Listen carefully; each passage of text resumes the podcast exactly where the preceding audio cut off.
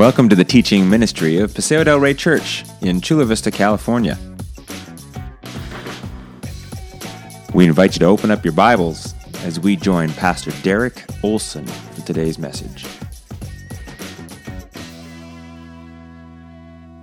Psalm 145 says, Great is the Lord and most worthy of praise. So it's good to be together, to do that together, isn't it? To worship Jesus together. His greatness no one can fathom, the Bible says. All right. My name's Derek. I'm one of the pastors here, and you've got me this morning because uh, I'm thankful to report that uh, Pastor Gary and his wife April are getting a little getaway, some well deserved rest, and some fun together. The only problem with Pastor Gary not being here today is that then I can't tease him publicly about how badly my San Francisco Giants destroyed his Padres this week. So, and somehow I'm not sure I'll get away with that. Word will get back to him somehow, right? Uh, and I want to say happy birthday to my lovely wife today. So that's pretty fun. Um, and speaking of her, we wanted to let you know a little bit about what's going on with Team Olson. Many of you have tracked with us. Some of you may not know the story yet. So, in the last uh, 18, 19 months, a lot has been going on in our family. Team Olson grew from four to six people as um, we adopted our youngest two, and the adoption was just final about six weeks ago, and got to come and celebrate that and announce that and celebrate that with you a few weeks ago. And uh, I've said it before, but I just want to say it again that Amy and I are continue to be thankful for uh, having a church family like you uh, being surrounded um, with your love and support and generosity and encouragement, and uh, especially your prayers. Uh, we need it. Uh, it's, uh, it's not been an easy road, um, but it is uh, something we would not change because we believe that um, the caring for the orphan is at the center of God's heart. And it's not just the Olson family that's doing that in our church family, it's many other families that are represented in our church family who are caring for um, children in different ways. And so uh, this is something that we want to highlight, uh, not highlight ourselves, but highlight the need for. And uh, the more I've uh, gotten into this topic in the last couple of years, the more I realize that the church, meaning not just Paseo del Rey, but the greater church, followers of Jesus throughout the world, the church has abdicated responsibility for orphan care. We have tried to hand over uh, the care of the least of these to the government, and the government's not very good at it. And uh, this is a call, a biblical call to God's people, to followers of Jesus everywhere to take care of the least of these, including uh, widows and orphans. And so we tell our story because we want to be part of what God is doing in finding families for these children who need them. Um, so that doesn't mean that each of you will need to be a foster parent or adoptive parent. Some of you will. Some of you will be surprised that God will call you to that. Uh, but there's a role for all of us as a church family collectively and individually. There are things that we can do. That's why Paseo del Rey has gotten involved in the last couple years with uh, foster care in, here in Chula Vista. So you'll see periodically opportunities of ways you can get involved in that and ways that we can, uh, like what uh, Fred said a few minutes ago, be rope holders for, for fa- foster families, adoptive families, things like that. Um, so if that uh, is something that God puts in your heart and mind, we would urge you to obey that call. It's a joy overall, and it's dear to God's heart, and uh, God is using that in our family in big ways. And I'm going to touch on some of that this morning. Um, so, as much as we would want more kids to have great families with you and with other Christians, uh, I will also uh, stand up here and be honest and say that it has been a very difficult period of time for our family. Uh, certainly, first and foremost, for the two youngest, the two that we adopted, and for all that they've gone through, the challenges that come with what they've been through uh, are difficult things to work through. Uh, this has been a difficult period for our two older children who are adjusting and transitioning to family dynamics, and certainly been a challenge for Amy and I um, along the way as well. But it's her birthday, so I'm going to speak for myself. I am a broken and hurting and sinful and flawed man. And if anything's made that, I, I can't remember anything making that more clear than this challenge of parenting in the last couple of years. And yet, Jesus is my rescuer. And God, in His grace, is transforming me from the inside out, making me new, and, uh, and helping me to be the man, the husband, the father He's called me to be. So I am the rescued broken. And we've been using this phrase for months now, the rescued broken, because today is the last in our series of messages. We've uh, been studying th- since January the life of Abraham. So the series is called Abraham, the Rescued Broken. And uh, we're looking at the life of Abraham, started back in Genesis chapter 11, back in January. And uh, today is the last Sunday in this series. And why did we call it that? We called it the rescued broken for things I really just alluded to. The fact that in the recent weeks and months, we've seen that Abraham is clearly a broken, flawed, sinful failure of a person at times. And yet, in God's goodness and in God's amazing grace, uh, Abraham is the rescued broken, someone saved by faith and someone being transformed and used by God. So, we're going to kind of complete the story of his life in our study through the Word this morning. Okay, so grab your Bibles if you would. Hopefully, you got your own Bible there. Open Genesis chapter 25. If you want to use the Bible that's underneath the seat in front of you, you can turn to page 24. We're going to be in Genesis 25, chapter 25 today. That's on page 24. And as you get there, I just want to pray for us. Father God, we need to hear from you today. We always need to hear from you. Uh, God, may we increasingly learn to turn to you, to turn to your word to hear from you. And so, God, as we open our Bibles this morning that you have written for us, uh, God, would we open our hearts and minds? Would you open our hearts and minds so that we might hear from you? Uh, by the power of your Spirit, help us to understand and help us to apply to ourselves and to our own lives what you want to show us this morning. In Jesus' name, amen.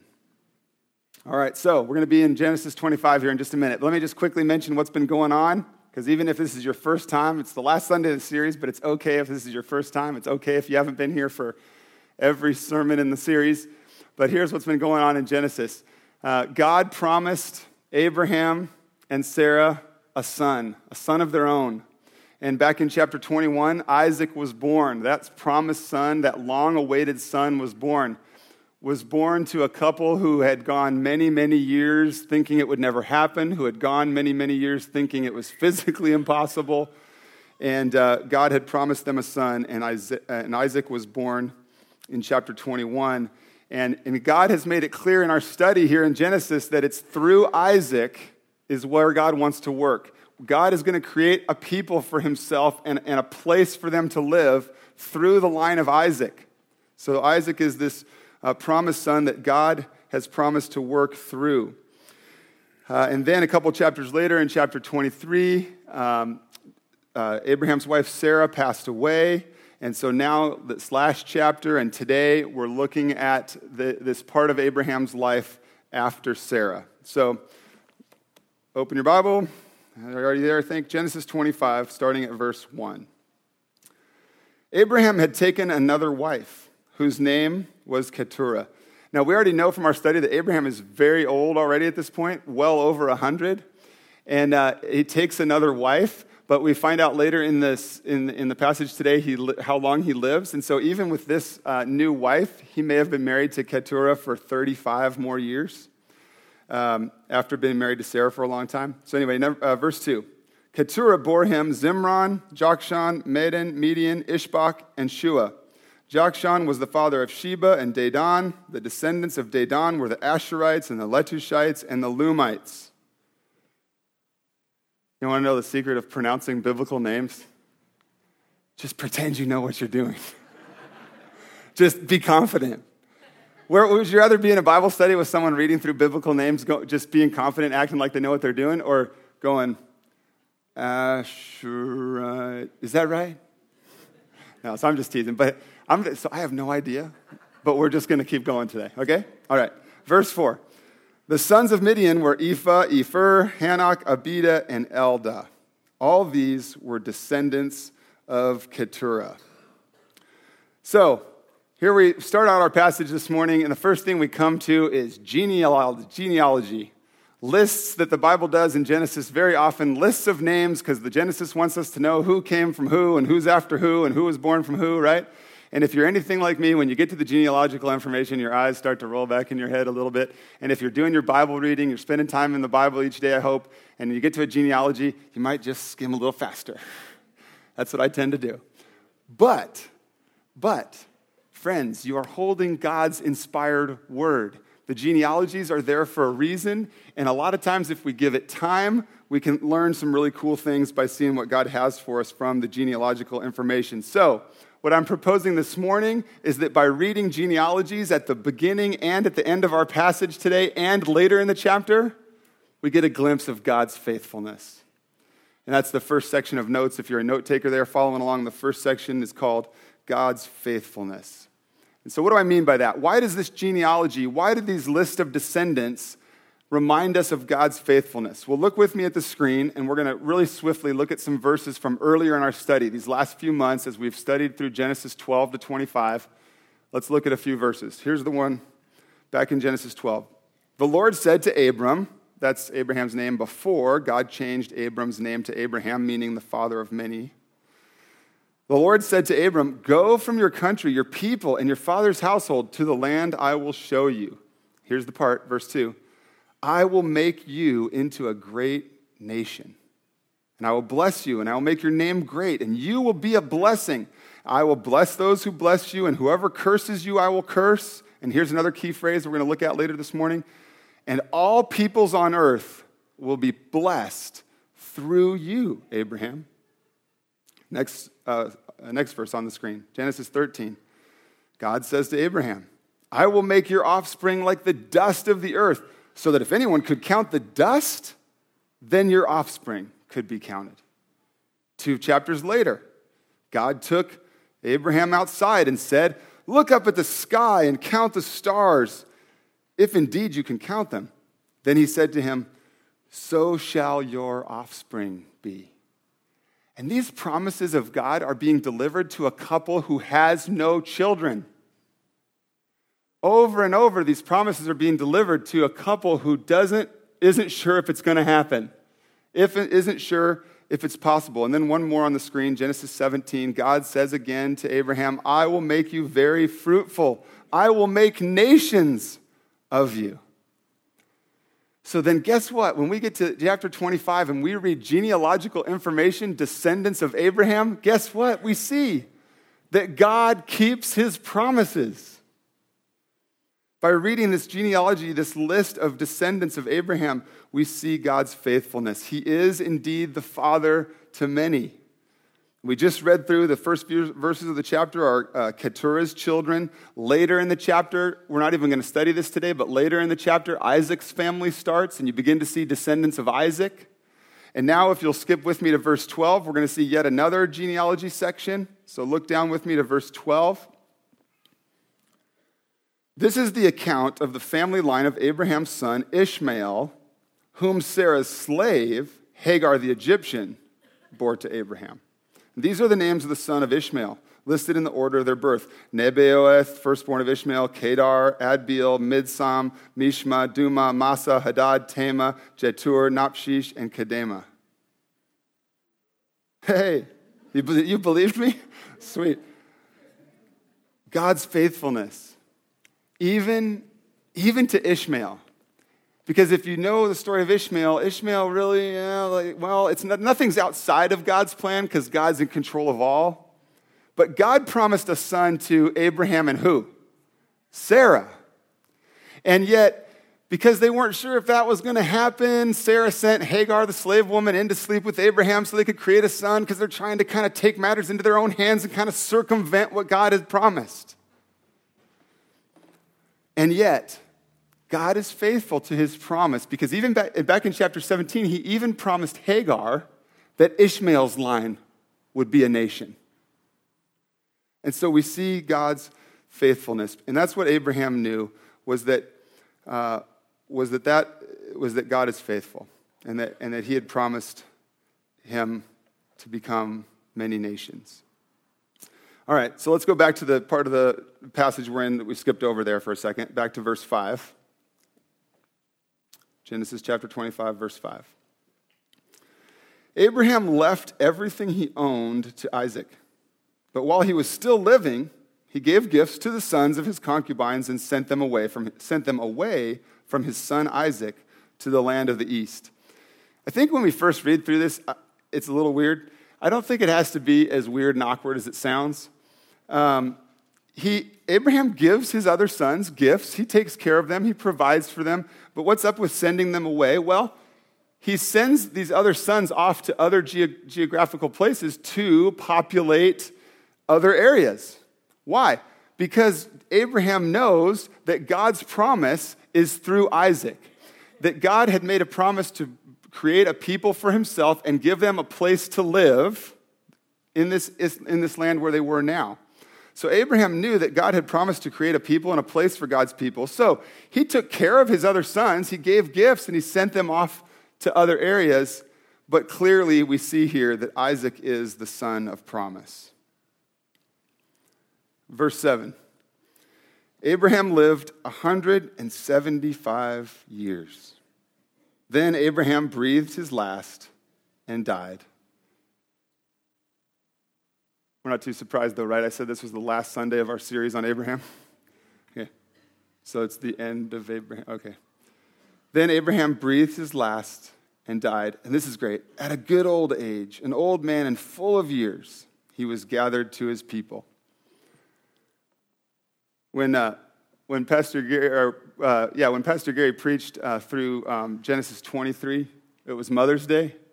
He got up here and said, Happy Mother's Day. And then he preached Sarah's death. Oops. He, he apologized. So I didn't know if when I got to this passage, maybe I should have saved it for Father's Day or what. And Abraham died. Happy Father's Day, everybody. Okay. So we, we come after many chapters and many weeks studying our Bibles because we believe in teaching through what God has, has given us in His Word.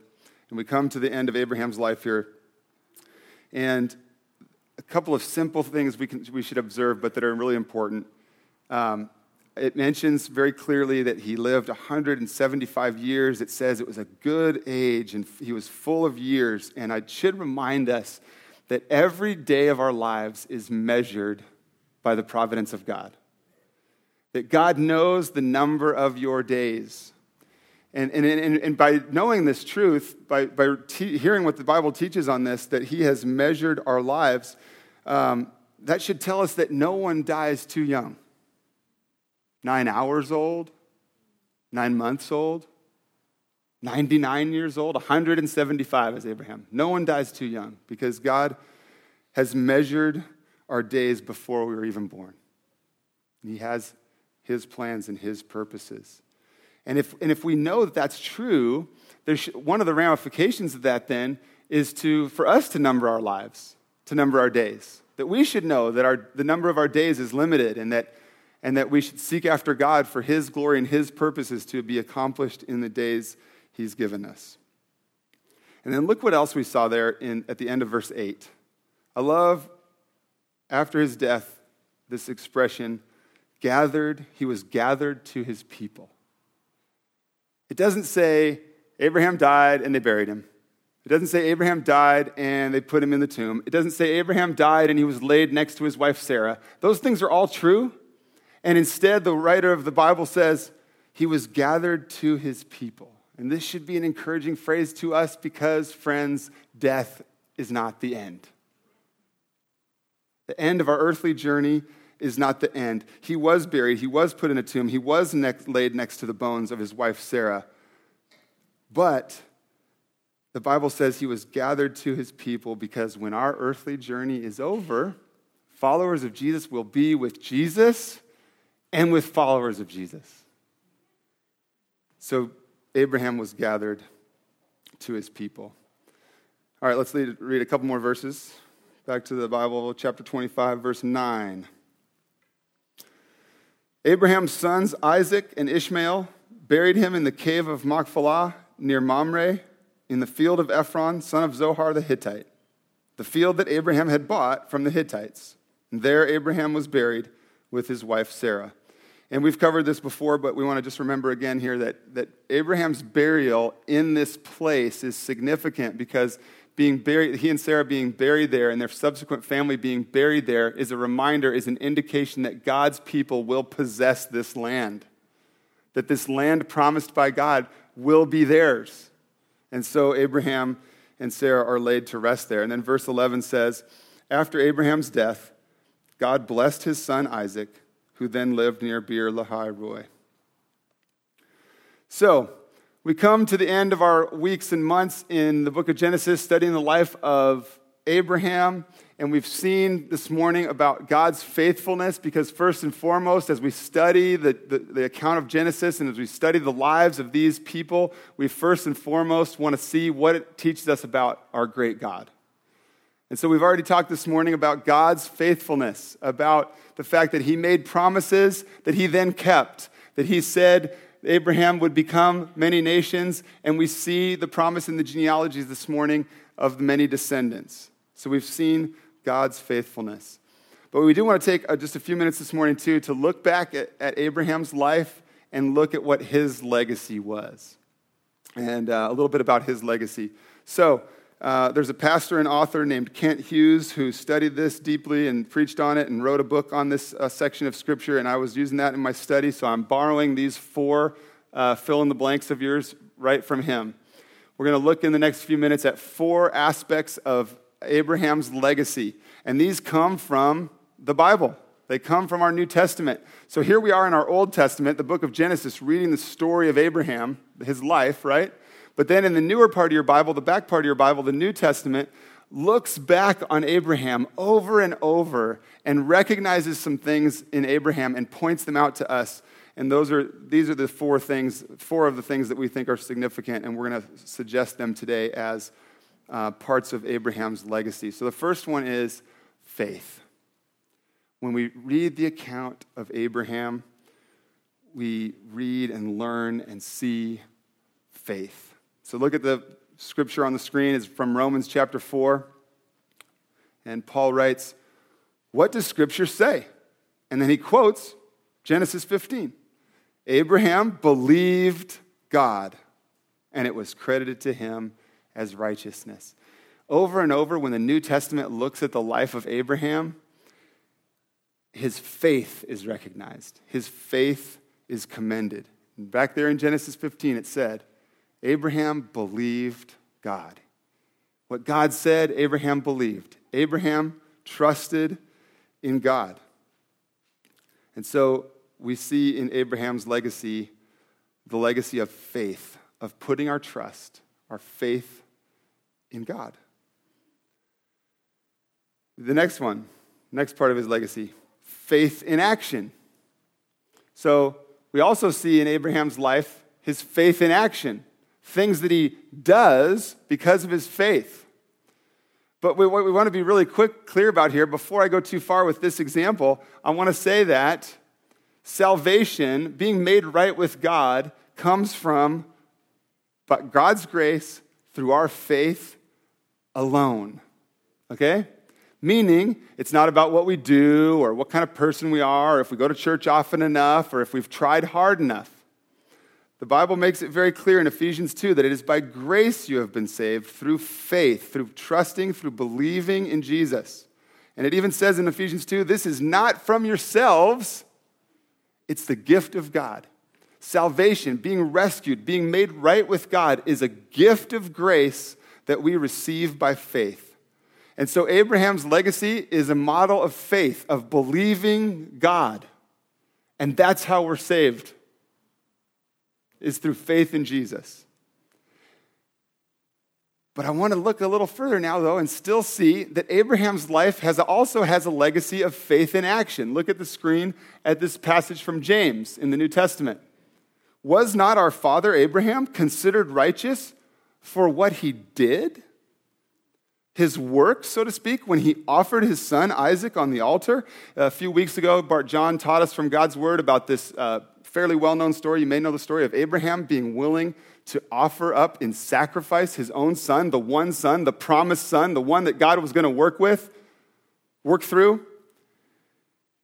So it says there in James, was not our father Abraham considered righteous for what he did when he offered his son Isaac?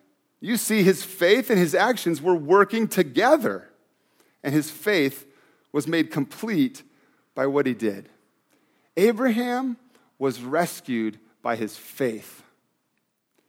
But faith, an essential proof of faith, an outworking of faith, is faith in action, deeds, works.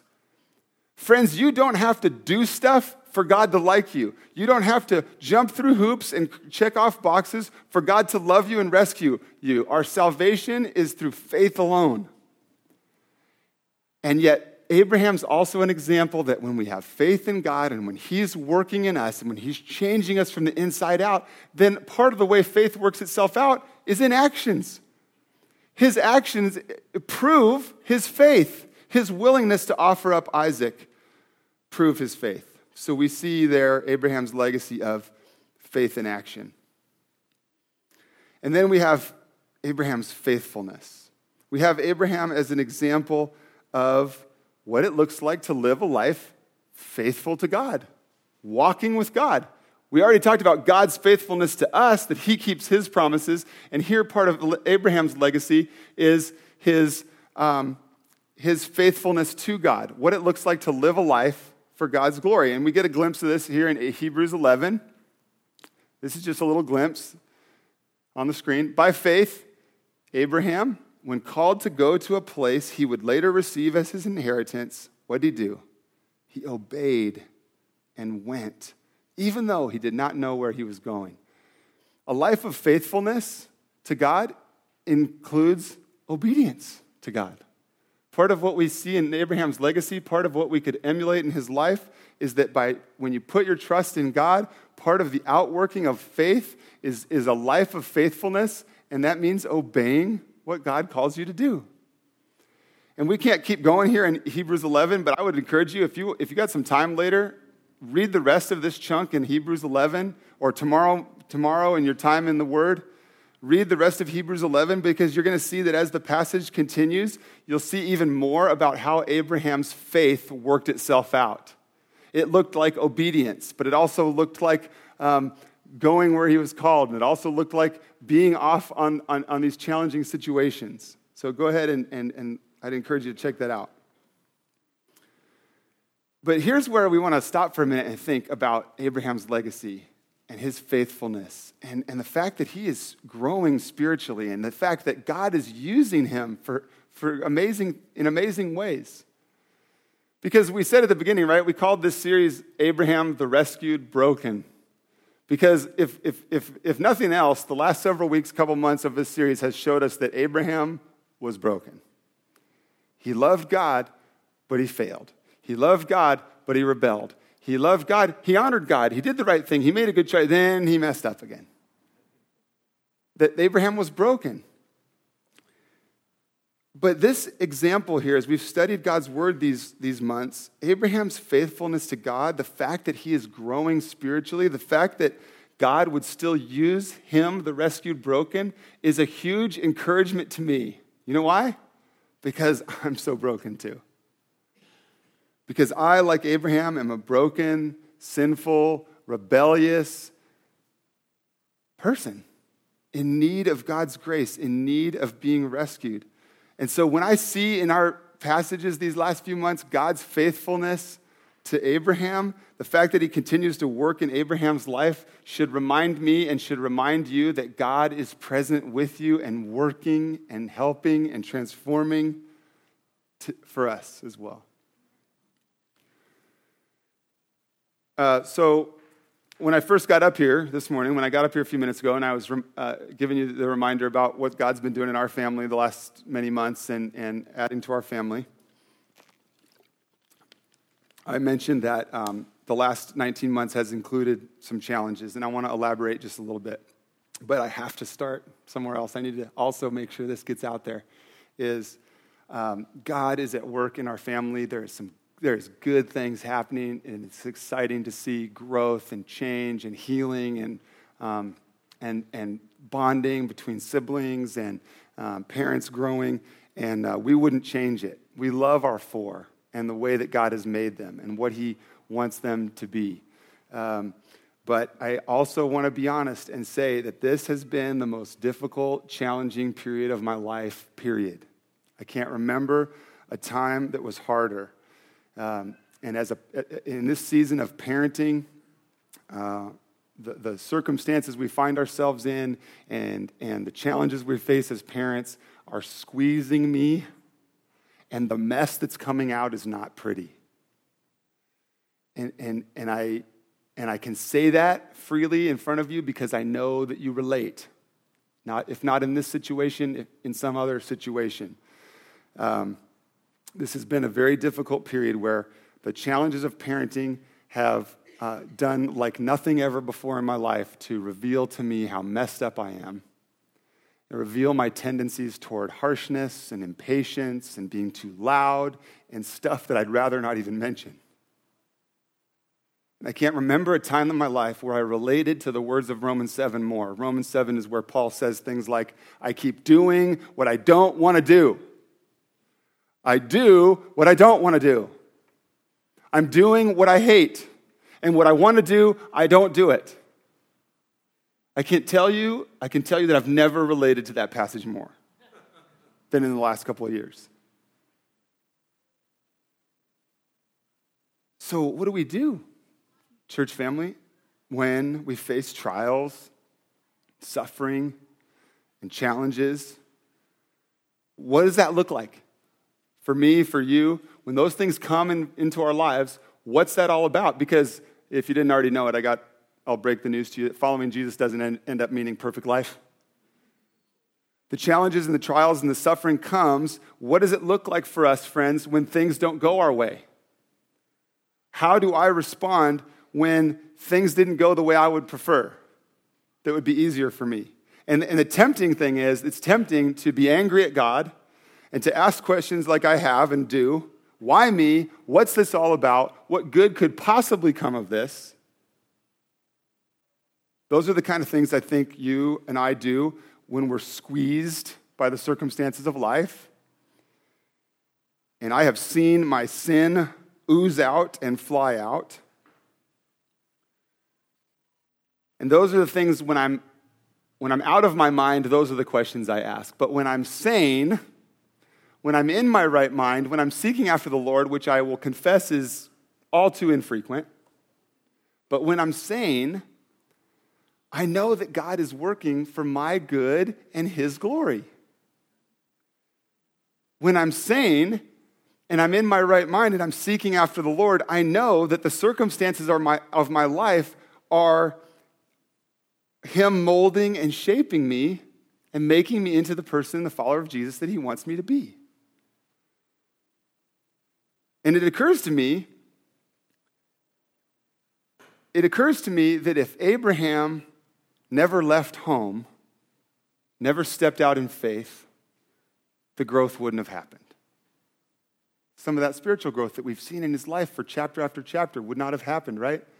And it occurs to me that if Amy and I had not stepped out in obedience and a huge step of faith to take in children, to expand our family, and all the trials that come with that, if we had not obeyed and stepped out in faith, I would not be benefiting from the spiritual growth that is happening in my life now. And I'm a mess. I got nothing to take credit for. But He's working. And if you don't step out in faith and follow, continue to follow Jesus to where He's calling you, I, I, I worry that you'll miss out on the transformation that God wants to do in your life, the growth He wants to give you. Because Abraham followed God in faith, he faced difficulties, he failed, and yet God was transforming him and using him and working through him. And so Abraham can't take credit for his spiritual growth. I can't take credit for anything God is doing in my life. It's all about Jesus. And the next fill in the blank is Jesus. Because if you think about it, the ultimate legacy of Abraham is Jesus. The way that God is rescuing the world through Abraham's family is Jesus. Abraham's ultimate legacy is Jesus because down the genealogy line of Abraham through Isaac and on and on and on came Jesus. Fully human and fully God. I don't get it either. Jesus, the God man, arrived to rescue and save and bring good news and be a blessing to all nations. And so Abraham's ultimate legacy is Jesus. And anything good in Abraham is because of Jesus. And anything good in me that God is doing is because of Jesus. And so we see this little bit of Abraham's legacy in Galatians 3. Look on the screen. Scripture foresaw that God would justify, make right, rescue, save, would save, would justify the Gentiles by their what? Faith. And so scripture foresaw that God would justify the Gentiles by faith and announced, so he announced the gospel, he announced the good news of Jesus in advance to Abraham. Thousands of years before Jesus, back in Genesis, um, we see a promise of God that is the earliest, one of the earliest indicators of the gospel, and, and it was this that all nations will be blessed through you. God saying to Abraham, All nations will be blessed through you. Because God's plan to bless all nations through Abraham is Jesus. It's Jesus that's the good news. It's Jesus that's going to bring blessing to all nations. And how's that going to happen, by the way? Here's a little side note. Young man, I'm not, was up here on the stage earlier with Fred. I'm not going to say his name because I'm being recorded. His information is in your bulletin. God is calling this young man from our church family to distant places to be a blessing to all the nations. God said, I'm going to bless all the nations through your family, Abraham, through the line of Isaac, and that came through Jesus. And, and our friend is taking the good news of Jesus to the world. And that's exciting. And I hope you look in your bulletin and go to the gathering this afternoon and find out more about his ministry and what, how we can be a part of that. But then let's not just nod and smile and say, hey, great, he's going.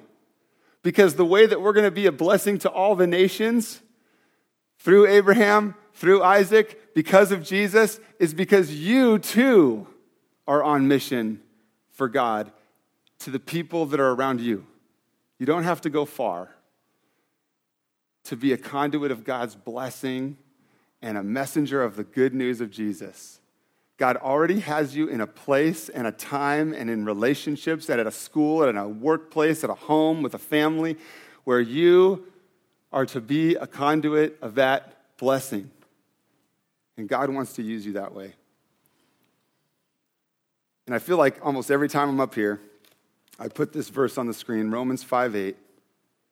God demonstrates how much he loves you in this that while we were still, while you, while I were still stuck in our sin, Jesus died for you. The good news of blessing to all nations through Abraham's family, through Isaac, is because Jesus came and lived a perfect life and died a death that we deserve, that he didn't deserve, and he was raised again. So his new life means that we too can have new life in him. The good news is there in Romans 5 8 that God loves you, Paseo del Rey, so much that while you were still broken, both before you knew Jesus and even after you know Jesus and are still broken, that Jesus died for you so that you could be the rescued broken. Abraham, we've studied his life. He was broken. But because of his faith in God, he became the rescued broken. I can tell you that I am a mess, that I am broken, that I um, sin. But in Jesus, I am the rescued broken. And many of you are hurting this morning because of the circumstances of life that are squeezing you the circumstances of life that God has orchestrated are squeezing, causing you pain, difficulty, or challenges. And you too can be rescued, broken. If you already know Jesus, he wants you to continue to walk by faith in him so he can transform you and make you the rescued broken. If, you, if, you've never, if you've never met Christ, if you've never begun a relationship with him, he's the good news. He can make you the rescued broken. So, would you stand with me? And I want to pray for us. And we're going to worship in many ways now. We sang earlier that we want our praise to ever be on, His praise to ever be on our lips. And so we're going to worship Jesus through our, our voices here in a moment. We're going to worship Jesus through our giving as the ushers come to receive our financial gifts. This is something that if you're new to Paseo, we don't expect you to do. If you're a guest with us, we give financially because God has blessed us. This is an act of worship for those that call Paseo home and church family. And we want to worship Him in our hearts and in our prayers as well right now. So let's pray. Father God, you are a great and awesome and mighty. Father God, we worship you because you are the creator God, the maker of the heavens and earth above all.